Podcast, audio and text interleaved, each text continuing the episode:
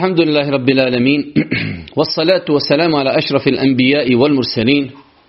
نبينا محمد وعلى آله وصحبه ومن تبعهم بإحسان إلى يوم الدين. ثم أما بعد. رب اشرح لي صدري ويسر لي أمري واحلل عقدة من لساني يفقه قولي. Doista svaka zahvala pripada uzvišnom Allahu subhanahu wa ta'ala. Salavat mir i selam na Allahu poslanika, Allahu miljenika, Muhammeda alaihi salatu wasalam, njegovu časnu porodcu, njegovu uzvrte ashabe i sve ljude koji slijede put istinu sudnjega dana. Uvažna braćo, poštovani sestre, uvaženi gledatelji, kao što znate, ovo je naša treća noć u kojoj se družimo u projektu Zimska škola Islama. Rekli smo da ćemo obrađivati tri predmeta, obrađivat ćemo predmet islamskog prava fikha, obrađivat ćemo hadis Božih poslanika, određena, odabrana poglavlja iz Buharinog sahiha i na kraju obrađivat ćemo kroz hadis Džibrila imane, odnosno imanske šarte. Želim ponovo da naglasim da ako Bog da na kraju ovog našeg seminara imat ćemo izvlačenje nagrada za umru, pa bi zamolio braću i sestre koji gledaju ova predavanja, da nakon što završi sa gledanjem da ostavi neki komentar kako bi ako Bog da mogli ući u proces izvlačenja nagrada, a na kraju ćemo ako Bog da i napraviti jedan sveobuhvatan ispit i na osnovu tog ispita nekoliko osoba ćemo ako Bog da poslati na umru.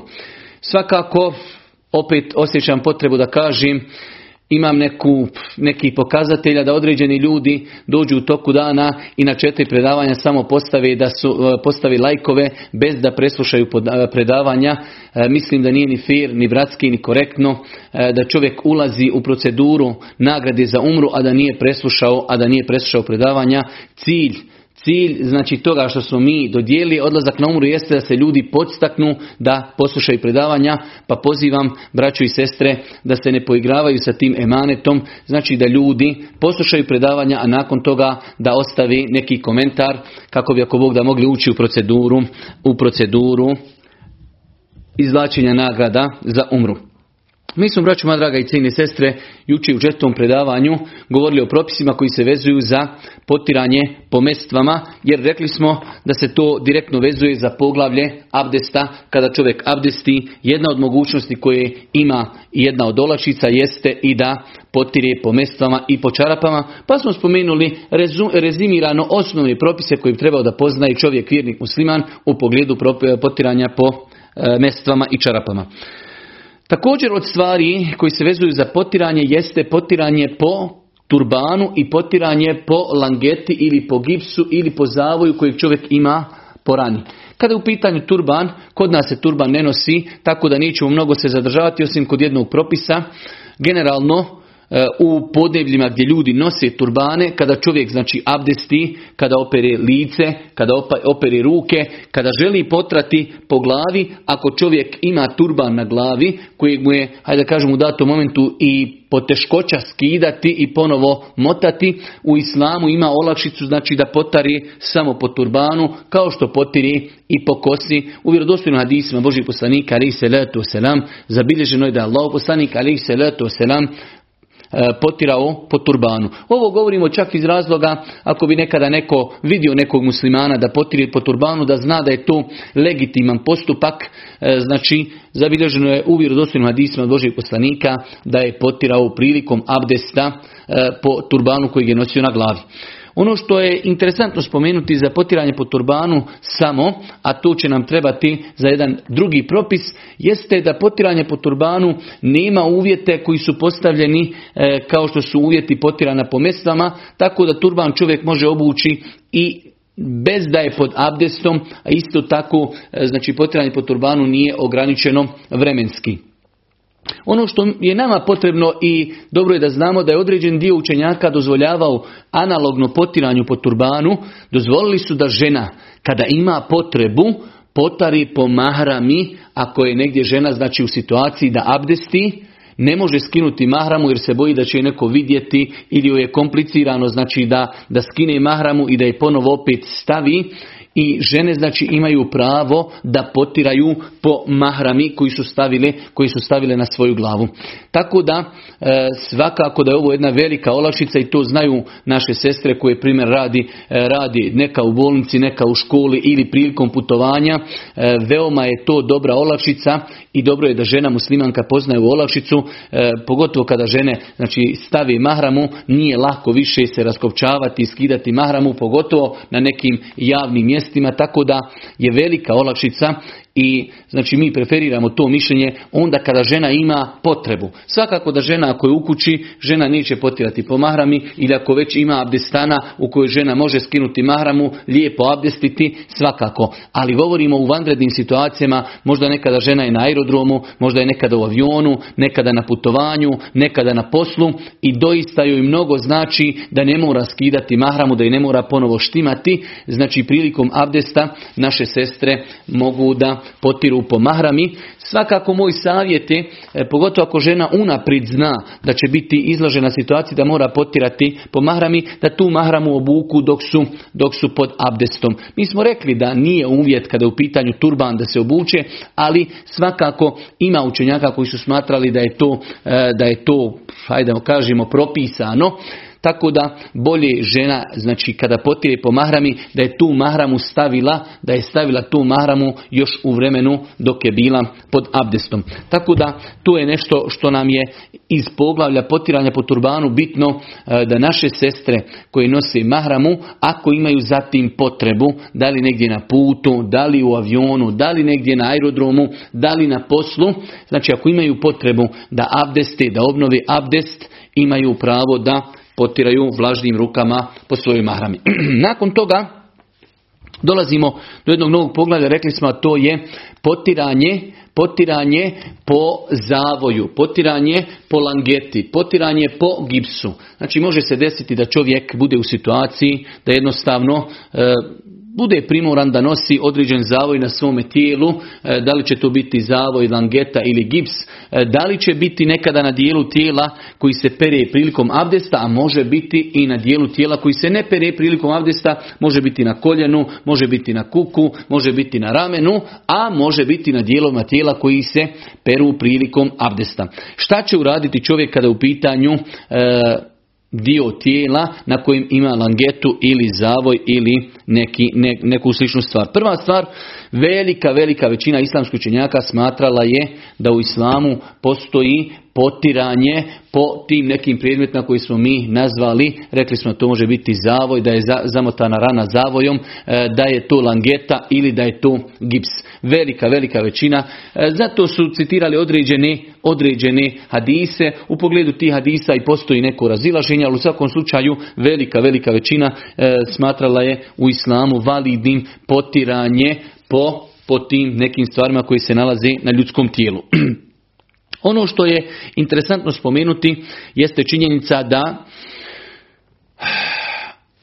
ove stvari koje, putem koji čovjek jednostavno, hajde da kažemo, sanira svoju ranu ili određene bolove, one one se stavljaju kada čovjek za njima ima potrebu. Rekli smo potiranje po mjesecama jučer je dobrovoljna stvar, olakšica. Ako hoćeš potirati, ako nećeš potirati. Dok kada nam doktor stavi e, znači gips na ruku, onda je to zbog potrebi i ne možemo mi više birati hoćemo li to nositi ili nećemo nositi. Zato su islamski učenjaci kazali da treba te stvari svoditi na minimum. Pa primjer radi ako bi imali ranu na, na, na tijelu. Mi ćemo zamotati toliko zavoja koliko je dovoljno da se ta rana sanira. Nećemo zamotati znači nešto bespotrebno jer do tog dijela gdje smo bespotrebno zamotali neće moći dolaziti voda. Mi ćemo po njemu potirati tako da kada imamo priliku da zamotajemo prst ili neku ranu ili dio tijela onda treba da, da to svodimo na neki minimum. Minimum onoga što će ispuniti znači naše potrebe. Isto tako E, kad su u pitanju ove stvari zavoj, langeta ili gips, e, one se razlikuju u pogledu od, od mestava na način da nije uvjet da se one stavljaju dok je čovjek pod abdestom. Mi smo jučer spomenuli kada, kada čovjek e, hoće da potire po mestvama, mora mestve ili čarape obući dok je još pod abdestom. Ali kada je u pitanju znači zavoj ili langeta ili gips, one svakako se stavljaju nekad u datom momentu kada je čovjek bolestan, ima bolove, ima probleme i nije uvjet nije uvjet da se stavi znači e, u vremenu kada je čovjek pod abdestom. Isto tako e, langeta, gips ili čak i zavoji razlikuju se od mestava na način što rekli smo meste se eksplicitno vezuju za abdest. Dok kada imamo langetu ili imamo gips ili imamo neki zavoj, to se može znači, odnosno propisi se vezuju i za kupanje, za gusul i za abdest. Pa ćemo poslije govoriti kako će se čovjek ponašati prema ranama koji su prekrivene i prema ranama koji su otkrivene. Ali sada navodimo neke razlike između potiranja po mestvama i između potiranja po e, zavoju, langeti ili gipsu. Znači prva stvar Rekli smo da zavoj, gips i langete stavljaju se onda kada čovjek zatim ima potrebu. Ne može čovjek na zdravo tijelo uzeti, zamotati zavoj, čisto onako da bude malo e, u trendu, zamotao je ruku, nešto malo glumi i kad dođe abdestom potom je potiri. Neispravno. Rekli smo od uvjeta ispravnosti abdesta da se ukloni sa dijelova tijela koji se peru sve što sprečava dolazak vodi. Ali mi zatim imamo potrebu kada se posjećamo mi moramo zamotati ruku ili ne daj Bože kada išašimo nogu mi moramo nositi gips i tako dalje pa se znači e, langeta, gips ili zavoj nosi u potrebi i stavljaju se onoliko koliko imamo potrebu, a kada je u pitanju potiranje po mestvama, ono je dobrovoljno ko želi da potire, ko ne želi ne mora potirati. Isto tako, rekli smo da je potiranje po mestvama ograničeno vremenski. Pa ako je čovjek kod kući, jedan dan i jednu noć, ako je putnik tri dana i tri noći, dok kada je u pitanju langeta i kada je u pitanju gips ili zavoj, čovjek će to e, znači nositi dok bude imao potrebu za tim. Ne može čovjek svaki drugi dan skidati gips zato što jednostavno gips se možda e, treba nositi mjesec dana. Tako da e, ove stvari ostaju dok čovjek za njima ima potrebu. Onog momenta kada čovjek ozdravi, obavezno je da te stvari skini kako bi mogao pratiti te dijelove tijela prilikom i abdesta i gusula. Isto tako Kada je u pitanju potiranje, samo potiranje, kada dođemo do tog dijela, e, znači pranja, vidjeli smo po mestvama, potiramo na način da samo stavimo ruke, znači desnu ruku na desnu nogu, lijevu ruku na lijevu nogu i samo povučemo, dok kada je u pitanju, primjera radi dio tijela na kojem imamo gips ili zavoj, moramo taj zavoj kompletan potrati. Za razliku od mestava rekli smo nećemo donji dio potirati, već ćemo potirati samo onako kako je zabilježeno od Božijeg poslanika, alihi salatu wasalam, za razliku od gipsa ili langeti koju trebamo, znači, hajde kažemo, mokrom rukom prebrisati svu. Isto tako, e, kada je u pitanju razlika između e, korištenja mestvi i e, ovih stvari,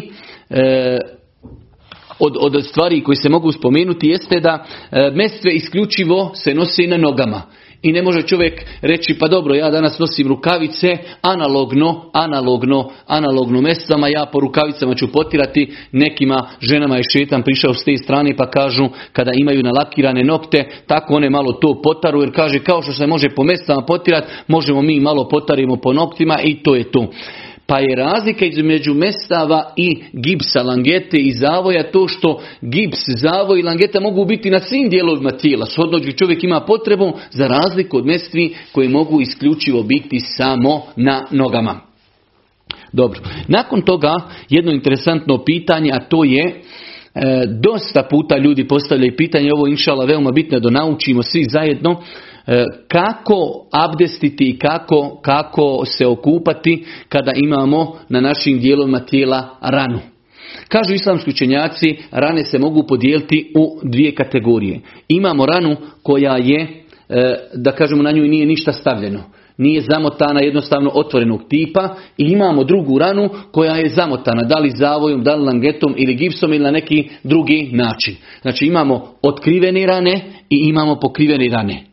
Kada je u pitanju otkrivena rana, osnova je da to prvo moramo oprati. Dobro, ako čovjek kaže, rekao mi je doktor, ne smijem prati, onda mu mi kažemo tu otkrivenu ranu trebaš mokrom rukom samo potrati. Znači prvi je stepen uvijek kada je otkriveno tijelo, moramo ga oprati.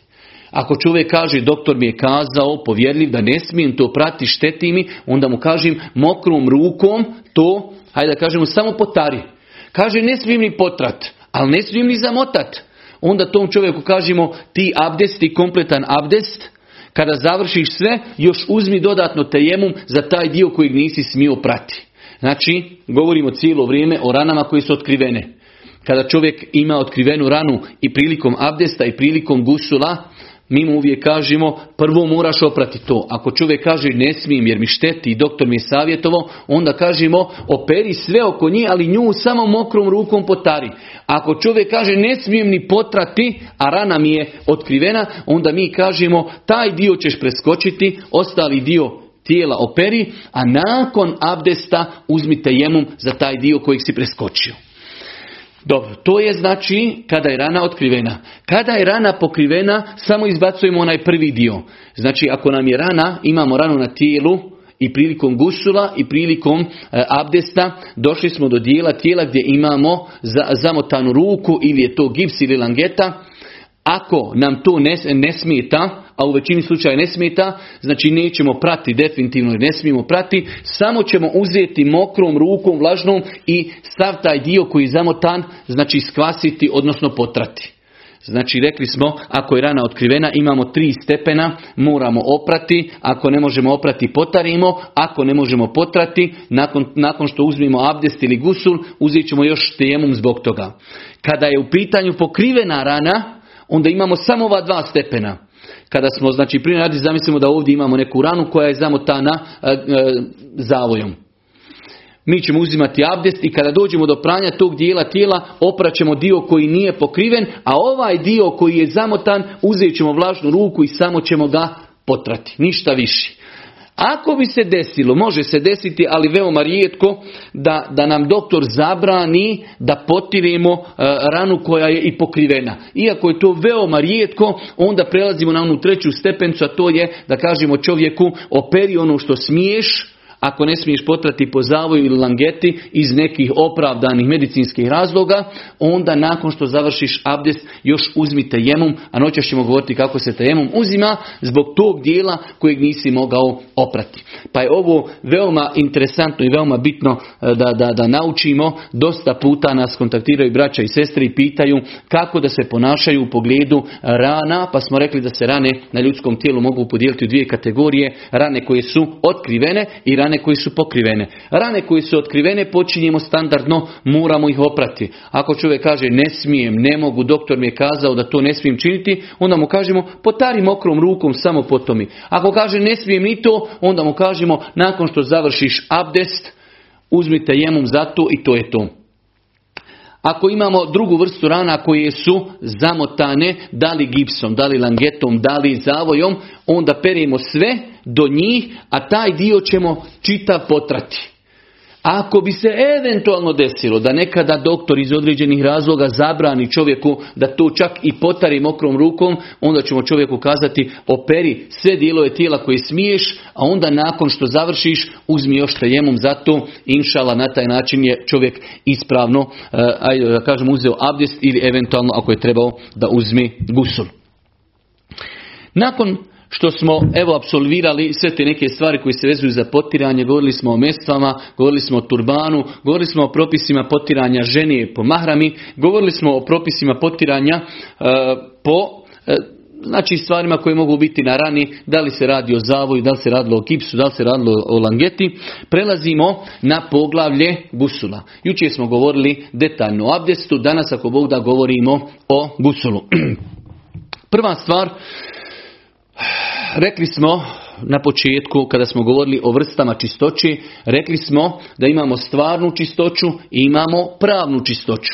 Pravna čistoća vizana znači za islam i za naše obavljanje namaza može biti velika i mala. Mala pravna čistoća ili nečistoća jeste kada čovjek nema abdest. A velika nečistoća je kada je čovjek u džunup stanju i da bi otklonuo od sebe tu pravnu nečistoću veliku džunupluka, treba da se okupa. Znači, kupanje kupanje mi postižemo da otklanjamo od sebe džunupluk, a džunupluk je znači u odnosu na gubljenje abdesta velika pravna nečistoća. Imamo malu pravnu nečistoću, to je kad mi ustanemo iz zajutra i treba da abdestimo. To je mala pravna nečistoća. Imamo veliku pravnu nečistoću kada čovjek znači ima intimni kontakt sa suprugom, e, treba da se okupa da bi otklonu od sebe pravnu nečistoću. Svakako, mm, otklanjanje džunupluka od insana kao velike pravne nečistoće potvrđeno je Kur'anom, potvrđeno je sunnetom Božih poslanika i potvrđeno je konsenzusom islamskih učenjaka što znači e, da je gusul, uzimanje gusula na islam ispravan šerijatski način nešto znači što je legitimno u islamu. Nažalost ja sam o tome govorio u ovoj knjizi Namaz radost oka moga. Mi imamo ljudi koji jednostavno ne vjeruju da nešto postoji što se zove džunupluk. I možda ljudi desetine godina hodaju u džunup stanju ne vjeruju da postoji nešto što se zove džunupluk, mi muslimani vjerujemo da postoji pravna nečistoća, pravna, ne stvarna, pravna nečistoća koja nastaje kao plod e, intimnog kontakta muškarca i ženi, nakon koje je čovjek obaveza da se okupa da bi postao čist. E, pa smo rekli da nam Kur'an govori o tome, u suri El Maide Allah Đeršanu govori o, o tome kako i na koji način čovjek treba da uzme abdest i kako na koji način da se očisti. E, hadisi Božih poslanika o tome su mnogobrojni, kako se Allah poslanik ali se letu veselam kupao, da je naređivao drugima da se okupaju i tako dalje. Po konsenzus islamskog učenjaka je u tome. Znači rekli smo na samom početku definicija gusula bi bila da je to ibadet. Gusul je ibadet. Jer se mi, onog momenta kada smo u džunup stanju, kada se kupamo, mi smo pokorni Allahu, mi smo pokorni poslaniku, ali se letu selam, samim tim mi smo prilikom gusula u ibadetu. I vidjet ćemo da je od sunneta početi gusul bismilom.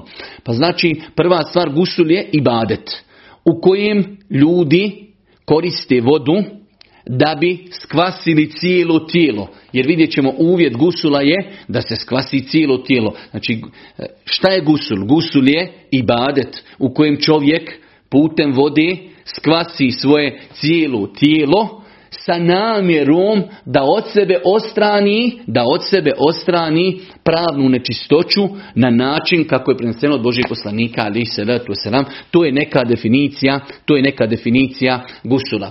Svakako govorit ćemo mi poslije e, o tome ovdje ova jedna klauzula veoma bitna sa namjerom.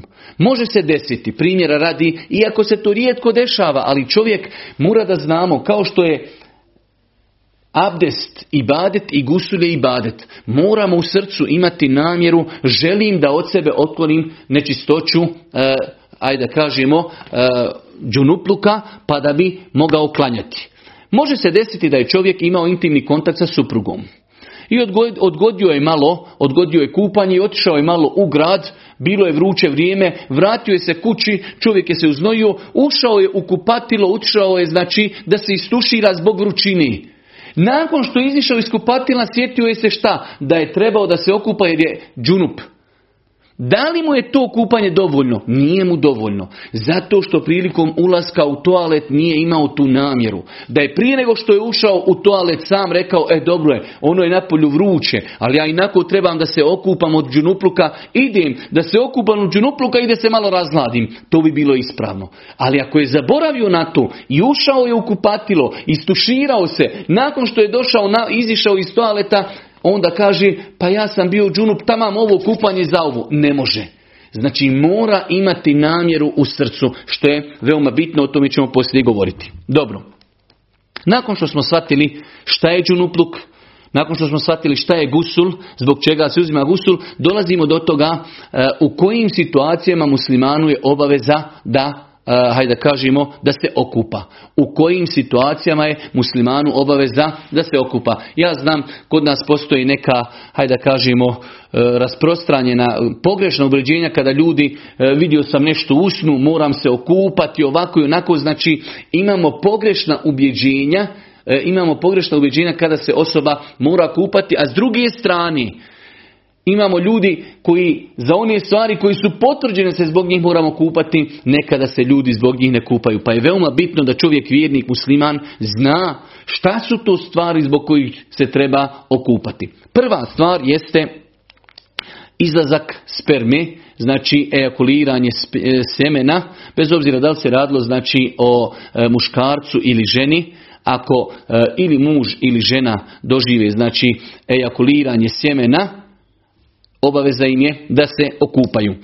Kada je u pitanju muškarac i kada je u pitanju e, izlazak sperme, možemo kazati da postoje dvije varijante. Ili da čovjek ima znači ejakuliranje sjemena na javi, čovjek je budan i imamo ejakuliranje sjemena u snu. Kada je u pitanju ejakuliranje sjemena na javi, obaveza je da bi čovjeku bilo kupanje obavezno da to izlaženje sperme bude popraćeno strasti. Zašto?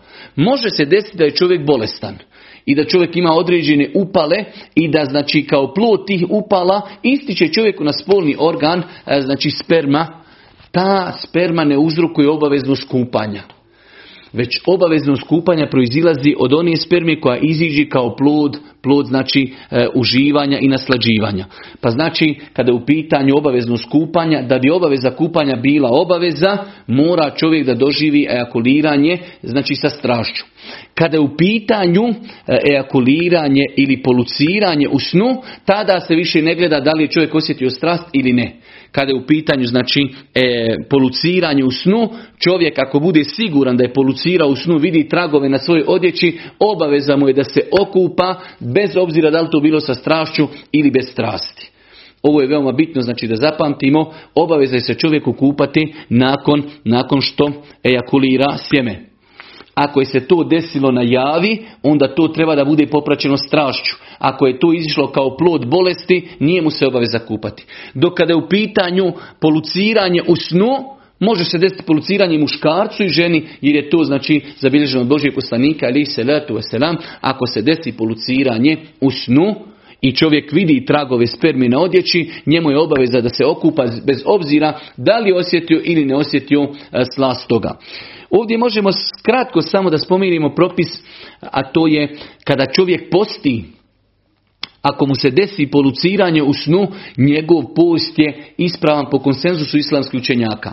Primjer radi čovjek je zapostio i nakon što je zapostio ustao je klanio je saba i legao je malo nakon sabaha da odspava. Kada je ustao u 8, 9 ili 10 sati, već kada je ustao, sjeti se da je sanjao nešto i pogleda na, na veš i vidi tragove, vidi tragove spermije na, na, na svome vešu, mi mu kažemo tvoj post je ispravan, ali ti je obaveza da se okupaš. Ovo velik broj ljudi ne zna. Velik broj ljudi misli ako čovjek doživi poluciju u snu, da, da je time pokvario post, Allah Đelšanu ne krivi insana e, zbog nečega što mu je se desilo, a on to nije mogao kontrolirati. Čovjek ne zna šta će mu se desiti u snu. Pa kažemo ako bi se desilo poluciranje čovjeku u snu, čovjeku ili ženi, a oni posti u danu kada posti, njihov post je ispravan, ali im ostaje obaveza, ostaje obaveza kupanja. Znači pa prva situacija kada je obaveza da se čovjek okupa jeste e, izlazak sjemena, izlazak sjemena, pa smo govorili da postoje dvije, dvije vrste. Svakako, isti propis je i kada je u pitanju e, onanisanje, onanisanje ako e, putem onanisanja muškarac ili žena dožive znači poluciranje, e, obaveze im je da se okupaju. Mi svakako ne govorimo ovdje o propisu. E, znači, onanisanje gledano s aspekta propisa islama je zabranjeno onanisanje gledano s aspekta islama je zabranjeno. Ali evo čovjek je uradio nešto što je zabranjeno i doživio je e, znači poluciranje ili izbacivanje sjemena. Šta će vam mu kakav je propis? Propis je da je mu je obaveza da se okupa da li bio muškarac ili žena. Znači onanisanje je ili masturbiranje je zabranjeno u islamu, zabranjeno i nažalost velik broj mladinaca i tekako veoma lako padaju u ovaj grijeh. U islamu je znači masturbiranje zabranjeno, ali ako se već desilo, kakav je propis? Propis je da je i muškarac i žena, ako su to već uradili, obaveza im je da se okupaju. Druga stvar zbog koje postaje obaveza kupanje jeste sam intimni kontakt pa makar i ne došlo do ejakuliranja. Imali smo prvi slučaj, znači izlazak sjemena. Drugi slučaj je kada nam je obaveza da se kupamo ako dođe do intimnog kontakta između muškarca i ženi, makar ne doživili ejakulaciju ili makar ne doživili orgazam. Znači ako se desi da muškarac ima intimni kontakt sa ženom, na način da spolni organ muškarca uđe u spolni organ ženi, Obaveza im je kupanje i makar ne doživili ejakuliranje sjemena. Ovo isto velik broj ljudi ne zna. Ljudi nekada misle da e, obaveza kupanja je onog momenta samo ako su znači e, doživjeli orgazam i ako su, hajde da kažemo, ejakulirali sjeme, tada se moraju kupati. U početku Islama je bio takav propis, nakon toga taj propis je derogiran, došlo je u vjerodostojnim hadisima da Allah poslanik ali se selam kazao kada čovjek ima intimni kontakt sa ženom, obaveza mu je da, da e, se okupa, kaže pa makar i ne došlo do ejakuliranja ili izbacivanja sjemena. Tako da e, druga stvar, znači rekli smo prva stvar, nevezana za intimni kontakt, izbacivanje sjemena. Druga stvar jeste sam intimni kontakt pod uvjetom da spolni organ, znači uđe u ženski spolni organ, samim tim postaje obaveza kupanja bez obzira da li došlo do ejakulacije ili ne. Treća stvar zbog kojeg nam postaje obavezno kupanje, e, odnosno ovdje se može spomenuti još jedan dodatan propis, a to je e, nerijetko se dešava ljudima da nakon što su imali intimni kontakt ljudi odu da se okupaju i nakon kupanja opet primijete isticanje spermi. Da li je obavezno se ponovo kupati? Inšala vizina nije, zato što smo rekli to isticanje, znači zbog njega je se već čovjek i okupao, a ono i ističi bez da osjeti čovjek strast. Ovo pitanje je također veoma bitno i mnogo ljudi ga ne zna, može znači predstavljati ljudima problem. Čovjek znači možda imao intimni kontakt i odmah nakon intimnog kontakta otišao da se okupa kupa, nakon kupanja primijeti tragove isticanja spermi, nije se obaveza kupati od takvog isticanja semena, svakako to kvari abdest, ali znači nije mu obaveza da se od toga kupa.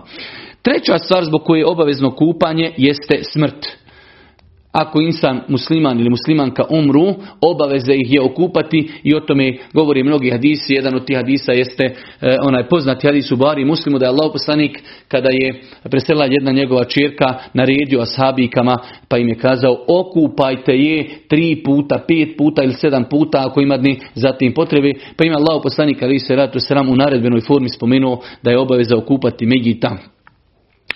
E, četvrta stvar kada je se obaveza kupati, e, u pogledu ovog pitanja postoji jako razilaženje kod učenjaka, ali znači po mišljenju jednog dijela učenjaka kada čovjek konvertira, kada primi islam. Čovjek ako je bio nemusliman i primio je islam, jedna od obaveza e, koja prva koja ga čeka u islamu jeste da se čovjek okupa. Jeste da se čovjek okupa. U svakom slučaju e, treba znati da u pogledu tog pitanja postoji veliko, veliko razilaženje kod islamskih učenjaka. E, velik broj učenjaka također smatrao je da nije to obaveza, da je to pohvalan čin ako čovjek uradi, uradi, dok bilo je islamskih učenjaka koji su na osnovu e, određenog broja hadisa i određenog broja, e, hajde da kažemo, slučajeva koji su se desili za života Božih poslanika, ali se letu selam, uzeli opći propis. Učenjaci koji su smatrali da nije obaveza se kupati svim ljudima koji prime islam, Kažu da je to bila opće poznata stvar, znači toliko ashaba je primalo islam, to bi nešto bilo opće poznato da čovjek kada primi islam treba da se okupa, ali je zabilježeno u nekoliko slučajeva kada su ashabi primali islam da su se kupali ili da im je naređeno da se kupaju, pa u svakom slučaju ako se desi da čovjek primi islam, dobro je, dobro je da se okupa. Peta stvar zbog koje postaje obavezno kupanje jeste e, završavanje hajza i nifasa kod žena. Završavanje hajza i nifasa kod žena, ženama je obaveza da se okupaju. Mi ćemo ako Bog da e, u možda već u ponedjeljak, pošto subotu i nedjelju nemamo e, zimsku školu islama, već u ponedjeljak ćemo možda govoriti o propisima hajza i nifasa i nakon toga ako Bog da preći govoriti konkretno o namazu. Ali jedan od razloga zašto je ženama, odnosno zašto je obaveza kupanje, svakako da se to odnosi samo na žene, jeste završetak hajza i nifasa. Svakako Mi ćemo poslije govoriti o tome, ali žena može znati prestanak hajza i nifasa na dva načina.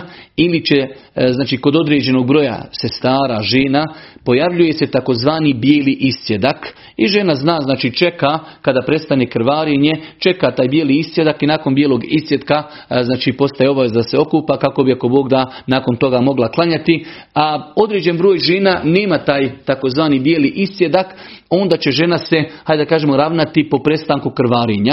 A iši radi Allahu ta'ala anha za vjerodostojnim hadisma, žene su znale poslati e, komad pamuka kao da im ona da im ona dadne fetvu da li je prestao, da li je prestao znači hajz kod njih ili nije, znači, znači žene putem pamuka e, stavljajući ga u spolni organ vidjet će da li je krvarenje potpuno prestalo ili nije. To su znači dva načina kako žena može ustvrditi e, da je, e, da je hajz ili nifas prestao. Nakon toga prva obaveza ženi u tom stanju jeste da se okupa kako bi ako Bog da mogla klanjati naredni namaze. I zadnja stvar, e, ono što je interesantno spomenuti za ovo pitanje jeste da nekada ljudi pomisle da ako je ženi prestalo krvarenje, pa čak i ako je žena imala bijeli iscjedak, da je samim tim ona postala čista i da se, ajde da kažemo ako ništa, u datom momentu čovjek može sa ženom imati intimni kontakt. Žena postaje čista onog momenta kada se okupa. Znači ženi može prestati krvarenje, ali nije dozvoljno sa njom imati intimni kontakt, niti žena može početi klanjati sve dok, sve dok se ne okupa. Pa je to jedna veoma bitna stvar koju vjernik i vjernica treba da znaju. Ženi kada završi hajz ili nifas, nije dozvoljeno muškarcu da joj se približava sve dok žena se ne okupa. Zadnja šesta stvar, odnosno u pogledu ove stvari postoji jako razilaženje, to je kupanje petkom. Određen broj učenjaka na osnovu određenih hadisa Božih poslanika e, smatrao je da kupanje petkom je obaveza muslimanu. Allah najbolje zna E, definitivno kupanje petkom je propisano i to je ibadet, ali e, do te mjere da kažemo da je vađi bi obaveza, to je malo i, i, i poteško. Tako da e, neko središnje mišljenje da je inšala kupanje petkom sunnet, pohvalno. Onim osobama koji mogu da se okupaju petkom, znači pohvalno i lijepo je zbog velikog okupljanja ljudi na jednom mjestu.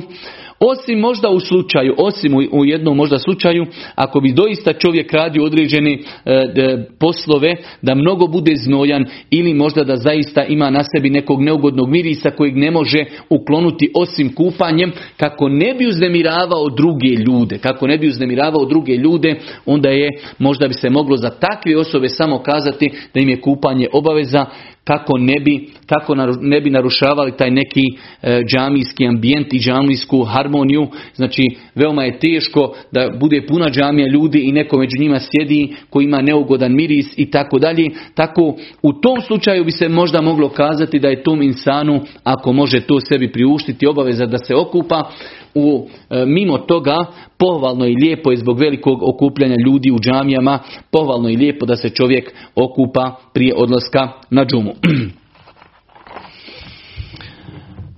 Nakon što smo spomenuli šta je to gusul i kupanje, e, kada je obaveza da se e, kupa, dolazimo do, do situacije da govorimo o sastavnim dijelovima kupanja. Šta je to što čini jedno kupanje ispravnim, odnosno šta je to što ako izostavimo mi u kupanju neće kupanje biti ispravno. Dvije su stvari veoma bitne kada u pitanju e, šerijatsko kupanje od džunupluka. Ako čovjek se ne kupa od džunupluka može se istuširati kako god hoće. Ali ako se kupa želeći da od sebe otkloni e, džunupluk, pravnu nečistoću, veliku pravnu nečistoću, onda mora ispuniti neke uvjete da bi njegovo kupanje bilo ispravno. Prva stvar, rekli smo namjera. Rekli smo da je veoma bitno da čovjek, ako ima intimni kontakt sa suprugom, kada krene u kupatilo, da zna, želim, idem da se okupam. Zašto? Da bi mogao da klanjam namaz. Ako se slučajno desilo da čovjek odi onako da se istušira, ne razmišljajući, zaboravljajući da je džunup, znači čovjek treba da ponovi, da ponovi kupanje. Iako to znači veoma se rijetko dešava i čovjek ne treba na taj način da otvara šetanu vrata. Ja sam se imao mm, slučajeva i prilika družiti sa ljudima koji otvori ta vrata šetanu pa čovjek okupa se i onda mu šetan, pa jesi li nijetio? Nisam nijetio, hajde još jednom. I opet se okupa, opet šetan, jesi li nijetio? Pa nisam, hajde još se jednom okupaj. Znači čovjek treba šetanu da zatvara ta vrata, ali definitivno moramo se podučiti da je gusul ibadet i moramo imati u srcu namjeru kada se kupamo, želimo da od sebe otklonimo pravnu nečistoću. Pa je to prvi dio, veoma bitan dio gusula. Druga stvar jeste da čovjek skvasi cijelo tijelo. To su dvije komponente koji se moraju ispuniti da bi e, šerijatsko ispravno kupanje bilo i da bi od sebe odstranili nečistoću džunupluka, da Znači imamo namjeru i da skvasimo cijelo svoje tijelo. Čak, znači vi znate kada čovjek posti, da može uzeti vode i isprati usta, što ukazuje i time neće pokvariti post. Da isperi samo usta, ispljuni vodu, to ukazuje da naša usta ona uzimaju propis vanjskog dijela tijela.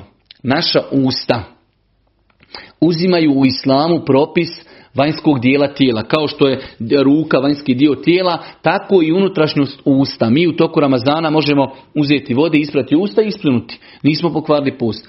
Samim tim, ako smo konstatirali da su usta vanjski dio tijela, prilikom kupanja nama je obaveza da isperemo usta, da isperemo nos i nakon toga da skvasimo cijelo tijelo. Tako da čovjek, ako želi da otkloni od sebe džunupluk, znači najjednostavnije što treba da uradi prilikom odlaska u toalet, da ima namjeru, želi da od sebe odstrani džunupluk, ispere usta, ispere nos i ode po tuš i skvasi cijelo tijelo, on je, on je od sebe odstranio džunupluk. To je znači ono što minimalno se mora ispuniti u, u širijetskom kupanju gusulu. To nas vodi u pravcu da e, da spomenemo da u islamu postoje dvije vrste i dva načina širijetskog kupanja. Imamo minimalno kupanje ono što ispunjava najminimalnije uvjete da bi to bilo znači kupanje ispravno i imamo potpuno maksimalno kupanje onako kako je to učinio Boži poslanik alihi salatu wasalam. Prvo minimalno kupanje ono što smo malo prije spomenuli a to je da čovjek znači ima namjeru želim da otklonim od sebe e, džunupluk pravnu nečistoću želim da se okupam isperi čovjek usta i nos i ode po tuš i stušira se. Čak e, kada bi čovjek, znači ako ima negdje bazen, ako čovjek je u rijeci, znači dovoljno je da čovjek samo dođe do rijeke, ispere usta i nos, zanijeti, znači u svom srcu želim da otklonim od sebe džunupluk, iskoči u rijeku, iziđe i on je na taj način, ako Bog da otklonu od sebe džunupluk. Sjećam se jednom davno, jedan šeh je navodio u svojoj jednoj knjizi, došao mi je, kaže, čovjek i kaže, šeh, ja skočim pod vodu, znači skoči u rijeku, iziđem, kaže, i onda mi šetan dođe i kaže, da li si skvasio svo tijelo vodom. Znači bio čovjek pod vodom, ronio, pa mu kaže šeh, veli, e, pita on je li mi gusul ispravan ili nije, veli neispravan ti je gusul zato što ti u osnovi nisi normalan, kako možeš biti pod vodom i da voda ne dođe do svih dijelova tvog tijela, a ti bio pod vodom. Tako da, znači ispravno je čovjek se može čak okupati na način da dođe do rijeke ili do, do nekog bazena, uzme samo vode, ispere usta i nos ili eventualno kada bude pod vodom da uzme vode, znači ispere usta i nos, skoči u vodu i on je na taj način, ako Bog da, otklonu od sebe džunupluk. To je e, minimalan način e, kako čovjek može od sebe otklonuti džunupluk.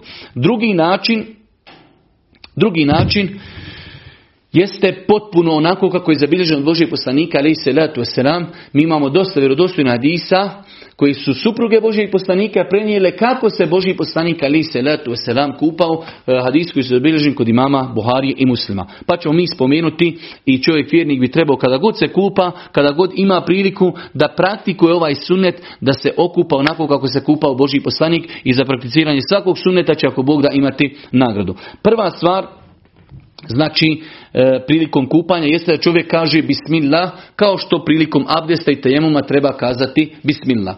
Druga stvar jeste, e, svakako, opet i prije bismille, imamo namjeru. Imamo namjeru, kažemo bismillah, nakon toga perimo ruke tri puta, nakon toga čovjek će i žena oprati e, znači stidne dijelove tijela od eventualne nečistoće koja se znači koja je zadesila stidne dijelove tijela prilikom intimnog kontakta. Početak znači bismillah, pranje ruku, nakon toga pranje stidnih dijelova tijela od eventualnih, znači da nazovemo tečnosti koje su e, pogodile i zadesile, prolile se po e, intimnim dijelovima tijela. Nakon toga zabilježeno vjerodostojnim hadisima da je Boži poslanik ponovo prao ruke, što je i logično. Nakon toga, znači čovjek nakon što operi intimne dijelove tijela, čovjek će ponovo oprati ruke. nakon toga čovjek će potpuno abdestiti kao, želi, kao da želi klanjati. Znači idemo ovim redoslijedom, idemo prva stvar, e, čovjek treba da ima nijet, pa će kazati bismillah, nakon toga će oprati ruke, nakon toga će oprati stidne dijelove tijela, ponovo će oprati ruke, nakon toga će abdestiti potpun abdest. Kao što smo jučer pojasnili, potpun abdest kao da želi da stupi u namaz. Nakon toga će oprati glavu, nakon toga će oprati desnu stranu svoga tijela i nakon toga će oprati lijevu stranu tijela.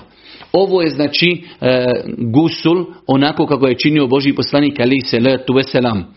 Ponavljamo još jednom, čovjek će kazati bismillah, nakon toga će oprati ruke, nakon toga oprati e, stidne dijelove tijela, nakon toga ponovo oprati ruke, nakon toga abdestiti potpunim abdestom, nakon toga opraće glavu, nakon toga će oprati desni dio tijela i nakon toga će oprati lijevi dio tijela i na taj način je čovjek upotpunio svoj gusul. E,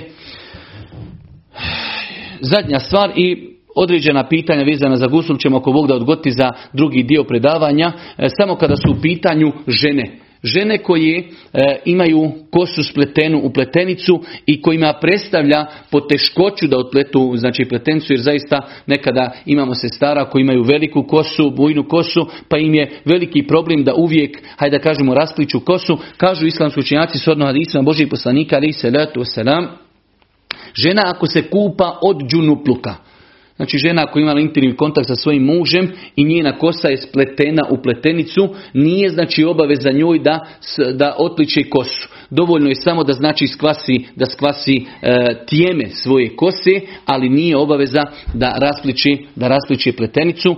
Ovo u pitanju je gusul od džunupluka. Dok ako je u pitanju gusul od hajza, i nifasa, pošto se to mnogo rijeđe dešava, kažu islamski učenjaci da je bolje i prioritetnije da žena prilikom kupanja od hajza i nifasa rasplete svoj kosu.